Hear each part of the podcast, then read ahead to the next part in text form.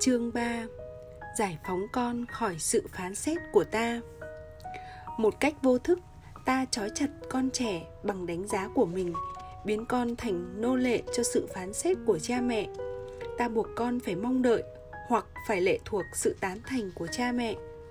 Bạn có tưởng tượng được con cảm thấy thế nào khi phải chờ đợi sự thừa nhận của người lớn và sự sợ hãi nếu không có được nó? Điều này khác hẳn với việc hiểu rõ rằng chúng được chấp nhận và tôn trọng vô điều kiện. Mỗi đứa trẻ đều nhận ra rằng, đôi khi một hành động nào đó có thể biến chúng trở thành những đứa trẻ tinh nghịch trong mắt người lớn. Nhưng điều này hoàn toàn khác với việc được chấp nhận và tôn trọng đúng với bản chất con người chúng. Bởi vậy, làm cha mẹ, việc tối quan trọng là cần giải phóng bản thân mình khỏi ảo tưởng rằng ta có quyền cho phép con cái được là chính bản thân chúng chúng ta không trao cho con quyền đó.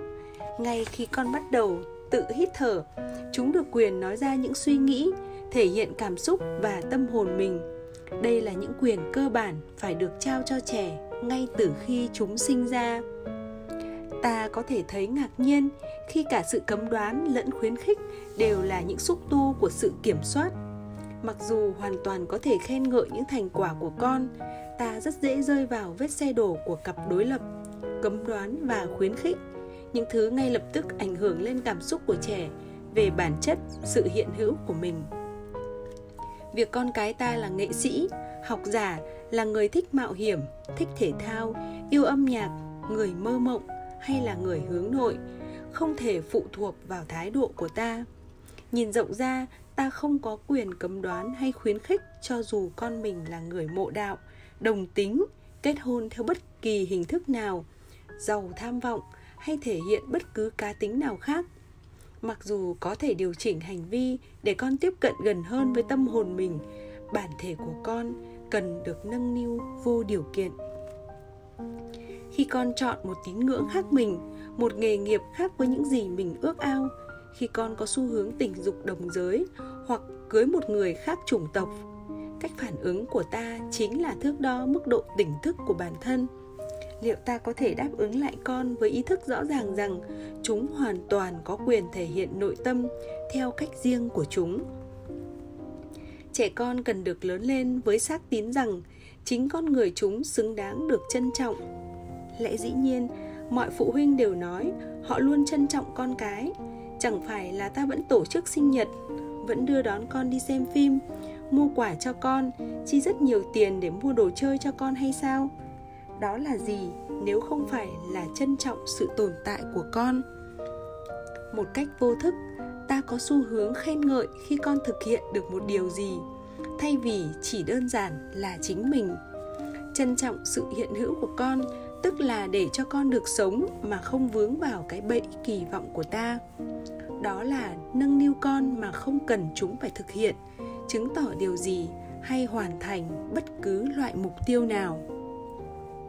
Bản tính của trẻ con vốn thánh thiện và đáng yêu. Khi ta đề cao những đặc tính đó, chúng tin tưởng rằng ta trân quý thế giới nội tâm giá trị của chúng. Bất kể thế giới đó biểu hiện ra ngoài thế nào, khả năng gắn kết với tâm hồn con, vững vàng bên con qua những sóng gió khi thế giới bên ngoài của chúng sụp đổ, truyền đi thông điệp rằng chính bản thân con người chúng là tài sản vô giá. Tôi xin phép đề xuất một số cách thể hiện để con thấy rằng con được chấp nhận khi là chính mình. Khi con đang nghỉ, ta nói với con rằng ta trân trọng con biết bao. Khi con đang ngồi, ta nói với con rằng ta thấy hạnh phúc vì được ngồi cùng con. Khi ta đang khi con đang chơi loanh quanh trong nhà, ta dừng con lại và nói cảm ơn con vì đã đến với bố mẹ. Khi con nắm tay, ta nói rằng ta yêu việc nắm tay con biết bao. Sáng sớm khi con thức dậy, ta viết cho con một lá thư nói rằng ta hạnh phúc biết bao vì điều đầu tiên trong ngày là được nhìn thấy con. Ta đón con ở trường và nói rằng ta nhớ con biết bao. Con cười và ta nói rằng tim ta được sưởi ấm. Con hôn ta và ta nói rằng ta thích được ở bên cạnh con. Dù còn bé hay đang tuổi thanh niên, trẻ em đều cần được cảm thấy rằng chỉ sự hiện diện của chúng đã làm ta vui. Con cần phải hiểu rằng chúng không phải làm bất kỳ điều gì để có được sự quan tâm tuyệt đối của ta. Con xứng đáng được cảm thấy rằng ngay khi sinh ra, chúng đã có quyền được yêu quý. Những đứa trẻ lớn lên với cảm giác rõ ràng rõ ràng về bản thân sẽ trở thành những người lớn mang trong mình sợi dây chắc chắn kết nối với thế giới nội tâm. Vì thế, rất vững vàng về cảm xúc. Chúng sớm hiểu rằng trong mọi mối quan hệ, cá tính tâm hồn và đàn, bản thân là điều quan trọng nhất. Và vì thế, trở thành kim chỉ nam định hướng cho hành xử của chúng. Với một đời sống nội tâm vững vàng, chúng chẳng cần tìm kiếm sự công nhận từ người khác, không màng những danh xưng hão mà tự biết cách vui vẻ, sống chân thật với bản tâm mình. Lòng bao dung chính là chìa khóa. Để chấp nhận con người hiện tại của con, ta cần từ bỏ tất cả ý tưởng rằng chúng phải là người thế nào. Một sự từ bỏ gần giống với việc ngừng hoàn toàn hoạt động của tâm trí và giao cảm thuần khiết với con để làm sao có thể phản hồi ngay khi con cần khi tâm trí ngừng tư duy phán xét, ta có cơ hội được tái sinh bên cạnh tâm hồn của con đang dần hé nụ. Để đạt được điều đó, chỉ cần ta dồn tâm trí vào cuộc phiêu lưu kỳ diệu của hành trình dạy con con sẽ là người dẫn đường cho ta. Vì vậy, trở thành cha mẹ là cơ hội lớn lao để thay đổi.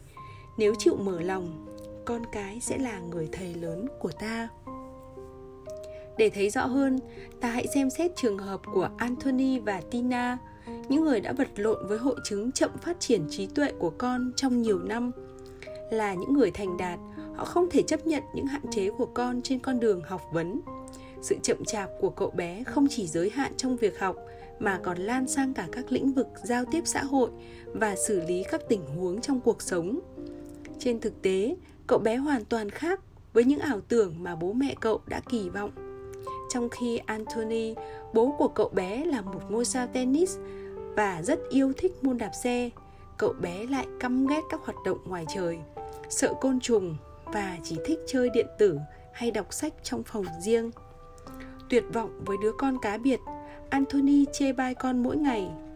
Tina, mẹ của cậu bé, một luật sư cấp cao, luôn nghĩ rằng đàn ông phải mạnh mẽ và nam tính, nên càng ức chế với xu hướng của con để con đàn ông hơn, cô bắt con phải đi tập thể hình, ăn mặc sành điệu và nói chuyện với các bạn gái, cho dù điều này làm cậu bé sợ hãi.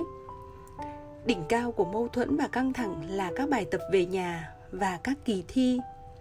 Xin không theo kịp nổi yêu cầu của giáo dục đại trà, một điều bố mẹ không thể chấp nhận. Mặc dù mỗi người tiếp cận con theo một cách riêng, cả hai đều hành hạ chửi bới, mắng mỏ, khinh miệt việc cậu bé không thể nắm vững những khái niệm toán cơ bản và cấm không cho cậu bé ăn nếu chưa học thuộc một định nghĩa. Khi nói chuyện với tôi, họ liên tục nhắc đi nhắc lại, con chúng tôi không bị thiểu năng trí tuệ, không thể nào thằng bé lại thuộc thế giới của những người cần giáo dục đặc biệt. Cãi vã thường xuyên xảy ra trong gia đình, nếu không phải là giữa Sin và bố thì là giữa Sin và mẹ. Anthony và Tina rơi vào đỉnh cao của tuyệt vọng trong việc dạy con. Họ không thể hòa thuận với nhau nữa. Dần già, quay sang chỉ trích nhau và không tránh khỏi dạn nứt. Tôi đã không ngạc nhiên khi nghe họ tuyên bố quyết định ly dị, cũng như khi biết được lý do. Chúng tôi chẳng hiểu cách cư xử của nó. Nó làm chúng tôi bất đồng. Chúng tôi không thể chịu nổi nó nữa. Là nó làm chúng tôi phát điên khi anthony và tina nói với sin rằng cậu bé là nguyên nhân ly thân của bố mẹ, họ kỳ vọng cậu bé sẽ thôi là một đứa con hư. Với việc tìm thấy mục tiêu để đổ lỗi là con trai, họ nghĩ rằng nếu không có con, họ sẽ sống hạnh phúc bên nhau. Dù xem hành vi của con là sự xúc phạm sĩ diện của bản thân, nhưng trên thực tế đó là biểu hiện của sự thất bại của bố mẹ trong hôn nhân.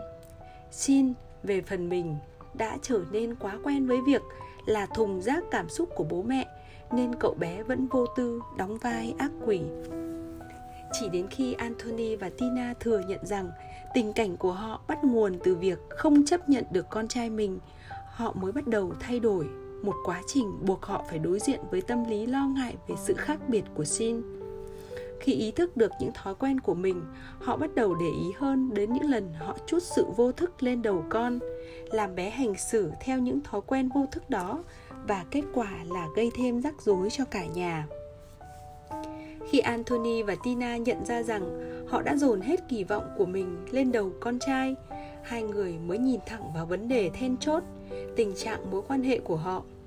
Sau nhiều tháng cố gắng hàn gắn dạn nứt giữa hai người, cuối cùng Xin đã được giải phóng khỏi gánh nặng mang vết thương của bố mẹ bên mình. Mặc dù không nhất thiết phải liên tục khen ngợi một hành vi cụ thể nào đó, ta cần luôn luôn tâm niệm việc tôn trọng quyền được là chính mình của con. Khi chấp nhận con người của trẻ, ta có thể tiếp cận con một cách công bằng, có thể nuôi dạy con lớn lên mà không vướng vào thái độ phán xét. Ta phản hồi con với thái độ phù hợp, không còn bị lệ thuộc vào hoàn cảnh, cá tính của ta. Chỉ với điều kiện duy nhất là chấp nhận hoàn toàn cá tính của con, chấp nhận con người mà con sẽ trở thành và những điều con dạy cho ta trong quá trình lớn lên đó. Chấp nhận không có nghĩa là thụ động. Sự chấp nhận thường bị xem là thụ động. Đây là một hiểu lầm tai hại. Chấp nhận không đơn thuần chỉ là một quyết định của lý trí mà phải có sự tham gia của cả con tim và tâm hồn. Tôi muốn nhấn mạnh một lần nữa rằng sự chấp thuận không thể nào thụ động. Đó là một thái độ tích cực, quyết liệt và sống động. Để minh họa cho sự chấp nhận, tôi muốn chia sẻ với bạn đọc về trường hợp của john và alexis khi nuôi con trai bé là bé jack. Một cậu bé không thực sự đàn ông cho lắm. Không thích thể thao hay các trò chơi ồn ào, jack trầm tính và yêu nghệ thuật thích hội họa và nhảy múa.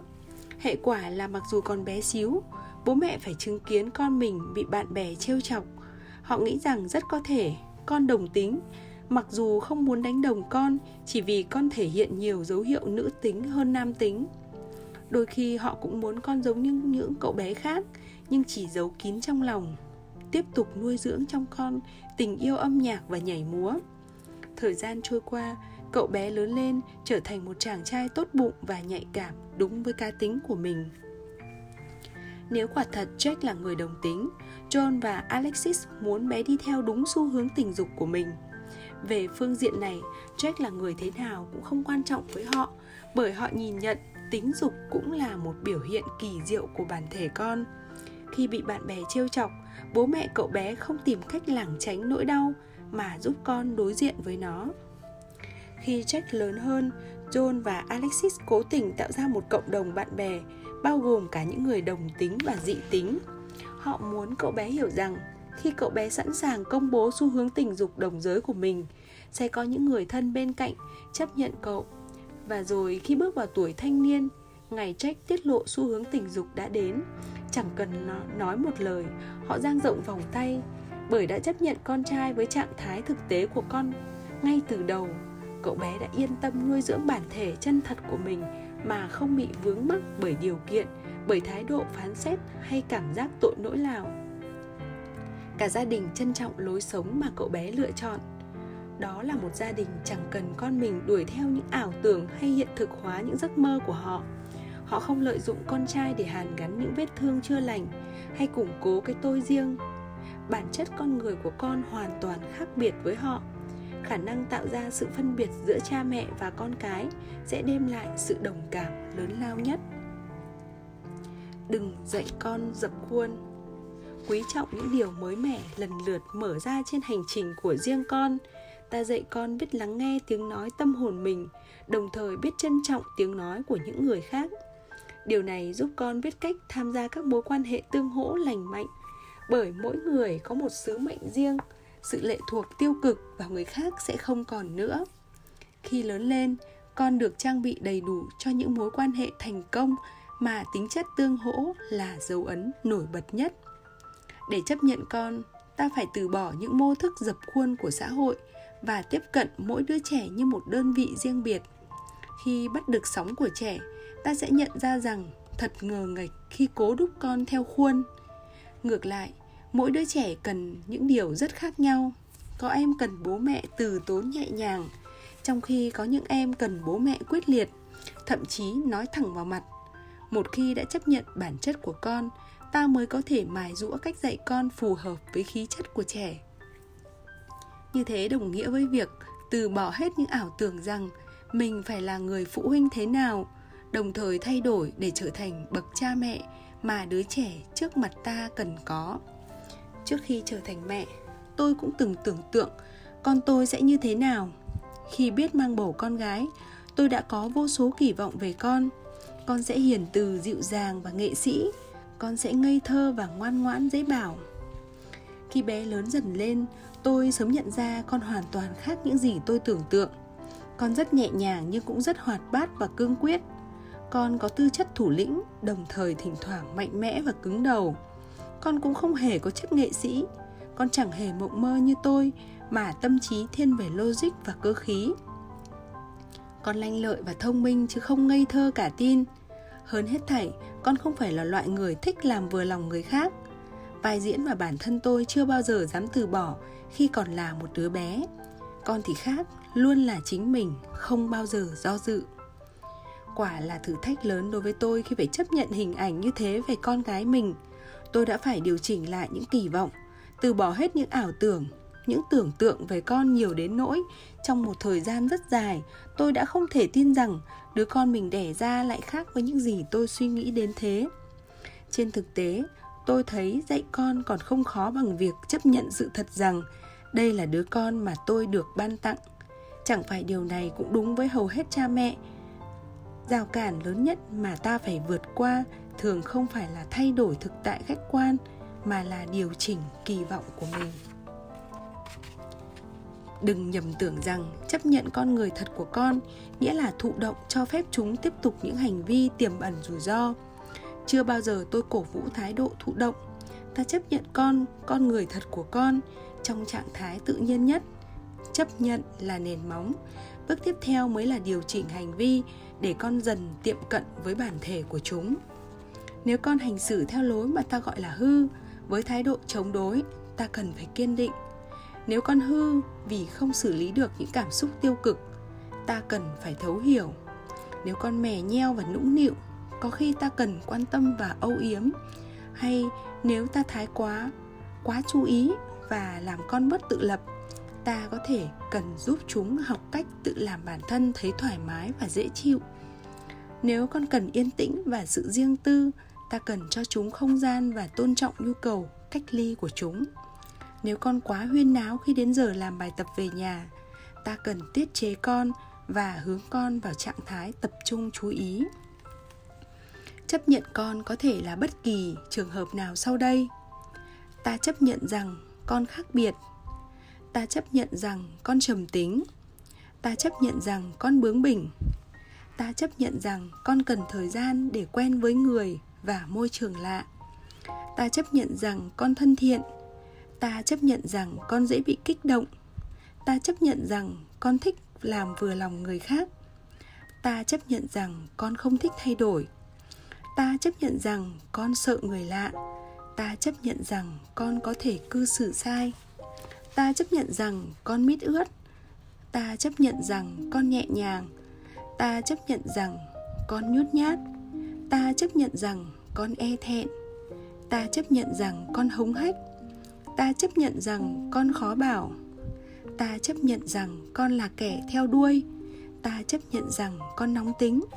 Ta chấp nhận rằng con học kém. Ta chấp nhận rằng con không quyết tâm như trẻ khác. Ta chấp nhận rằng con hay nói dối khi chịu áp lực. Ta chấp nhận rằng con đồng bóng ta chấp nhận rằng con không thể ngồi yên. Ta chấp nhận rằng con có cách sống riêng. Ta chấp nhận rằng con là một người riêng biệt. Ta chấp nhận rằng để trưởng thành, con cần biên giới, không gian riêng tư vững chắc. Mức độ chấp nhận con tương ứng với mức độ chấp nhận chính ta một khía cạnh nữa trong việc chấp nhận con người thật của con là chấp nhận hình ảnh người bố, người mẹ mà con cần. Khi tôi chấp nhận rằng con gái mình lanh lợi hơn những gì mình đã tưởng tượng, tôi mới thay đổi được cách tiếp xúc với con. Đã đến lúc xem con là cô gái thông minh, chứ không phải cô nàng ngây thơ mà tôi hằng mong ước. Thay vì luôn phải trông chừng sau lưng, làm bản thân thêm khó chịu vì con chẳng cần giúp đỡ, tôi học cách suy nghĩ sâu sắc hơn trước đây, lúc nào con cũng nhanh nhạy hơn tôi. Giờ đây, khi đã thừa nhận sự thông minh của con, tôi bắt đầu suy nghĩ trước con và giúp con tránh được việc quá tự kiêu vì sự thông minh của mình. Tôi cảm thấy biết ơn vì đã từ bỏ được ham muốn trở thành người phụ huynh trong tưởng tượng. Ngược lại, tôi trở thành người mẹ mà con gái tôi cần có.